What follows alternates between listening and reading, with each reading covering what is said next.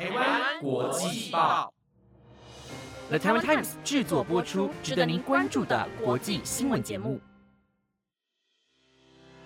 欢迎收听《台湾国际报》，我是彩婷，马上带你来关心今天六月十二号的国际新闻重点。Hello，听众朋友们，晚安！马上带你来看到今天的重点新闻。今天的新闻内容会有：乌克兰反攻传捷报，已收复三座村庄；川普遭联邦起诉，美国民众认为有政治动机；美国洲际公路严重坍塌，油罐车大火酿祸；圣婴现象回来了，全球灾损恐达三点四兆；以及日本小龙虾餐厅生意火，日本颁布野放禁令。如果你对以上的新闻内容感兴趣的话，那就跟我一起听下去吧。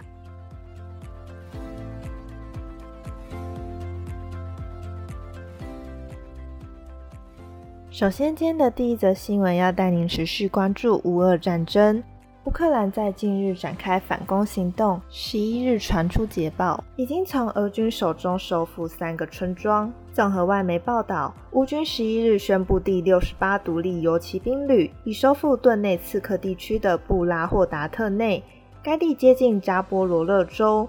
网络上流传乌军收复失土的影片，在布拉霍达特内一座被炸毁的建筑物上升起乌克兰的国旗。乌克兰国防部副部长马里亚尔在一份声明中表示，除了布拉霍达特内，乌军也一并收复南部村庄马克耶夫卡，并在南部前线朝两方向推进三百至一千五百公尺。马里亚尔也提到，在乌军处于守势的前线位置中，乌军没有失去任何阵地。此外，乌克兰国土防卫队中的一个部队在通讯软体 Telegram 上上传一支影片。内容显示，其士兵在涅斯库奇涅村举起国旗。乌克兰军事当局并未对此战果发表声明。不过，有俄罗斯军队布洛克声称，涅斯库奇涅村已被乌军夺回。乌克兰总统泽伦斯基昨天表示，反攻和防卫行动正在乌克兰发生，那是基辅当局对外界期待已久的乌东和乌南反攻行动，截至目前为止发出最强烈的信号。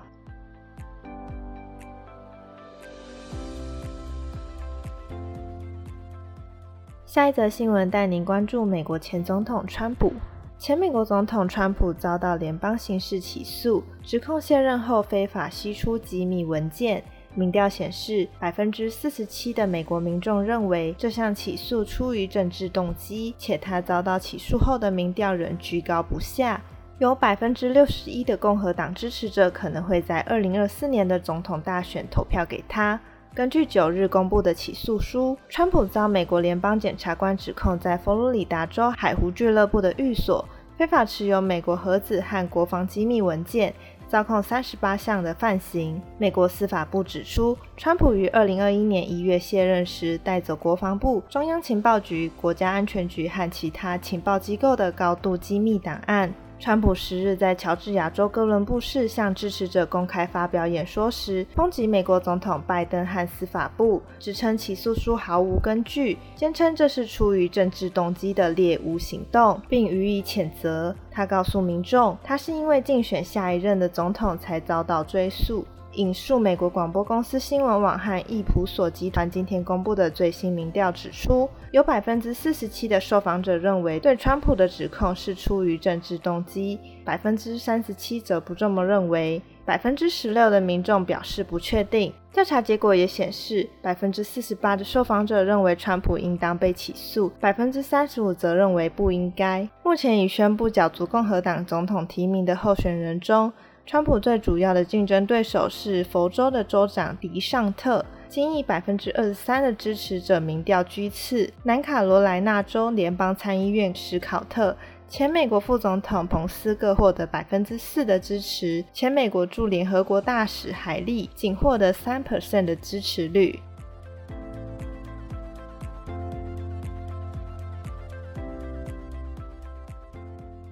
一则新闻带您看到美国的火烧车事故。美国最繁忙高速公路之一——九十五号洲际公路宾州费城一处高架路段发生坍塌事故，起因是一辆油罐车在行经下方时起火燃烧。宾州州长表示，恐怕要耗时多个月才能完全恢复。根据法新社报道，宾州州长夏皮洛下午在记者会中说：“所幸公路双向的车辆均未传出伤亡，但当局正努力调查高架下方是否有任何人受困车中。”事故发生在九十五号洲际公路位于费城东北部的路段。根据宾州交通局长的说法，这个路段每天通行的车辆约达十六万。随着夏季旅游旺季到来，这场事故可能打乱交通。这条道路为南北向，连接缅因州到佛罗里达州之间的美东沿岸城市。夏皮洛表示，火烧车事故导致上方的北向路段完全坍塌，南向车道则是结构受损。他表示，完全重建预计需要好几个月的时间。他明天也将签署灾难宣言，以协助挪出复原所需的资金。根据地方媒体报道。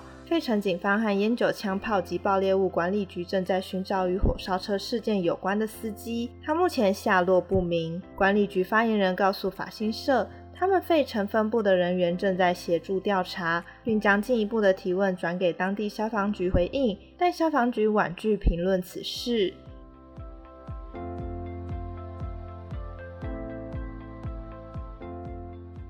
下一则带你来关心全球气候。根据美国国家海洋暨大气总署经过数个月的观测，八日宣布圣婴现象正式发生。到了冬季还会逐渐增强，强台、暴雨、干旱等影响的时间预计持续到二零二四年。有研究指出，今年的圣婴现象可能导致全球经济损失达三点四兆美元。上一次出现圣婴现象是在二零一四年至二零一六年，而二零一六年是全球有记录以来最热的一年。受气候暖化影响，科学家预测二零二四年全球气温会再创新高。圣婴现象组织负责人奥基亚表示，首先会感受到影响最大的将是靠近太平洋的国家，例如美洲西岸、日本、澳洲和纽西兰。但许多偏远地区也会受到影响，像是亚马逊热带雨林往往会受到干旱，中美洲和南美洲将经历强烈降雨，澳洲则将面临极端高温、干旱和森林大火。盛因对粮食生产的影响尤为严重，从而推高粮食的期货价格。专家表示，剩因现象将导致澳洲冬季作物产量从创纪录的高位下降百分之三十四，并影响印尼、马来西亚和泰国的棕榈油和大米产量。强圣婴现象可能影响印度和泰国的食糖生产，并可能会破坏巴西的甘蔗收成。圣婴现象还会增加传染病发生的风险，例如在美国加州。由蚊子传播的西尼罗病毒的病例有所增加，而在美国西部和西南部各州的鼠疫病例也呈现增长。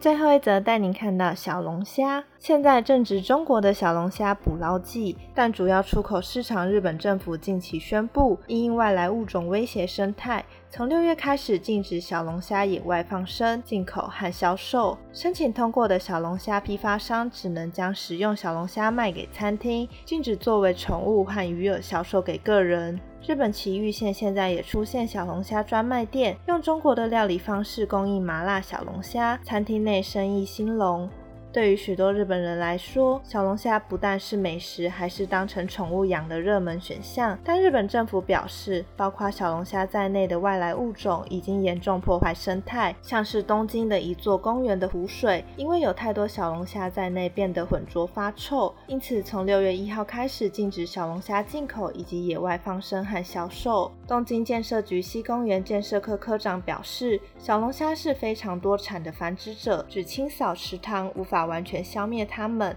日本政府宣布的小龙虾禁令规定，只有获得许可的批发商可以把食用小龙虾卖给餐厅，其他违法者最高可罚三年监禁和六十五万台币。某日本观赏鱼店的老板表示，营业额大约会减少百分之三十左右，主要是不能再作为鱼饵了。小龙虾是中国最夯的小吃之一，进而发展成最重要的养殖产业，产值超过千亿人民币。北美欧洲及日本是主要出口地。根据央视报道日本几乎没有小龙虾养殖户每年三千万只的小龙虾消费货源几乎都是来自于中国。